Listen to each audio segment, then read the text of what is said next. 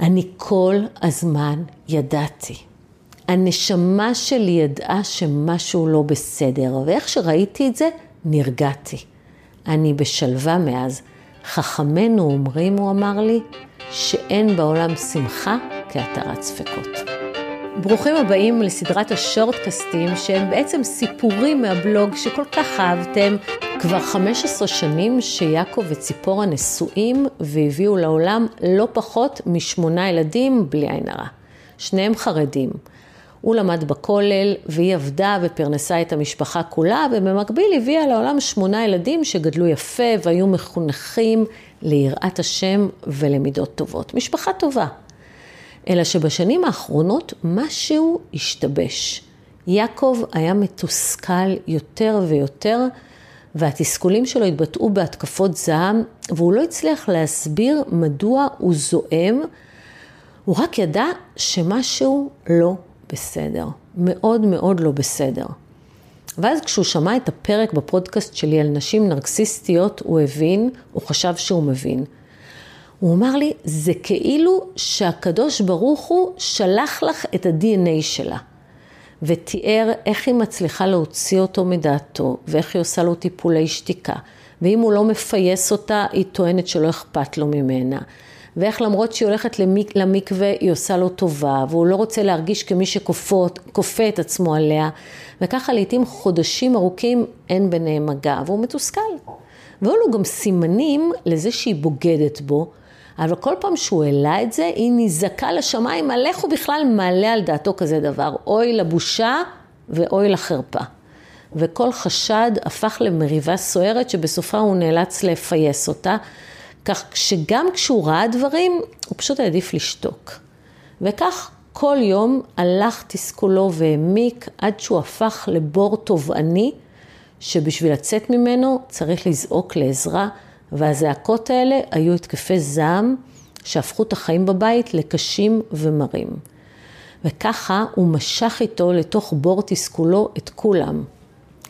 ואז הקדוש ברוך הוא החליט להוציא אותי מהבור, או כמו שאת אומרת, קרמה איזה ביץ'. היא נסעה לשבת לאימא שלה והשאירה את הטלפון בבית, בטעות. עד שהיא גילתה את הטעות, היא כבר לא יכלה לחזור. חיטטתי לה בטלפון, וגיליתי שיש לה קשר עם מישהו. הוא אמר לי ברוגע. נעצור רגע כדי לומר שהטלתי ספק. נו באמת. לאישה חרדית, אימא לשמונה ילדים שעובדת ומפרנסת וסופגת התקפי זעם מבעלה המתוסכל, יש זמן וכוח לבגוד, חשבתי לעצמי, והבטתי בו במבט הזה שאומר, נו באמת. מעבר לזה שכבר שהבנתי שמה שמבחינת אדם חרדי מהווה בגידה, בתרבות החילונית הוא אפילו לא פלירטוט, וחשבתי על לקוחה אחרת שלי, אודליה. היא אישה חרדית בת 35 ואימא לשישה ילדים שהגיעה נחושה להתגרש כי בעלה בוגד בה ויש לה הוכחות. ולהוכחת טענותיה היא שלפה בהחלטיות סדרת צילומי מסך. מסתבר שבעלה, אברך בדימוס, התחיל לעבוד באיזה חברת הייטק שהעובדים שלה חילונים.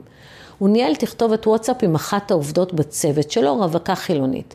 אלא שבעיניים המנוסות אה, שלי, התכתובת הייתה לא יותר מניסיון שלו להשתלב בחברה החילונית, תוך שימוש במילים מאמי ומותק ושיחות על מתי אוכלים צהריים. זה לא התקדם לשום מקום מעבר ליחסי עבודה ידידותיים, אבל בעיניה זאת הייתה בגידה.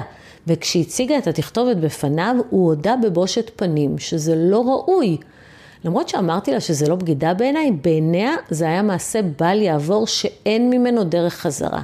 מעבר לזה שהיא סבלה ממנו גם ככה, כי הוא היה נרקסיסט אובססיבי ושתלטן, מבחינתה עכשיו הוא גם בוגד, והיא הייתה נחושה להתגרש ויפה שעה אחת קודם. לפעמים כל מה שצריך, כשגם ככה סובלים, זה רק דחיפה קטנה החוצה. ואז הפחד מהלא ידוע מתגמד אל מול הסבל הנוכחי. אבל כשהיא גילתה שלא פשוט להתגרש ממנו, ואמרה לי לפני שבוע, לא חשבתי שלהתגרש מנרקסיסט יותר קשה מלחיות איתו, הבנתי על מה היא מדברת. נחזור ליעקב. יעקב אמר לי שאשתו בוגדת, ואני, כמו שאמרתי, הטלתי ספק. מה זה אומר קשר עם מישהו? שאלתי. יש לך הוכחות? כן, הוא אמר, והוא שלף בנחת את הטלפון שלו. צילומי המסך שהוא הראה לי הצליחו להדהים אפילו אותי. תקשיבו, אשתו והמאהב שלה לא יכלו להתאפק. בין מפגש למפגש היא ביקשה ממנו שיתאר מה בדיוק הוא יעשה לה. והוא תיאר בפרוטרוט ובמילים ברורות על מנת שלא יהיה ספק, הם גם שלחו אחד לשני תמונות תקריב של האיברים האינטימיים שלהם. תמונות קשות לצפייה ומילים קשות לקריאה לכל אחד שמוצא כזאת תכתובת בטלפון של האדם לא הוא נשוי, ובטח ובטח ליעקב ירא השמיים. אבל יעקב היה רגוע, הוא גם הגיע נחוש להתגרש. אני כל הזמן ידעתי. הנשמה שלי ידעה שמשהו לא בסדר, ואיך שראיתי את זה, נרגעתי. אני בשלווה מאז. חכמינו אומרים, הוא אמר לי, שאין בעולם שמחה כהתרת ספקות. תודה שהאזנתם לשורטקאסט. אם מצאתם ערך או סתם היה לכם ממש מעניין, אני אשמח אם תעבירו אותו למישהו שיהנה ממנו גם. תודה.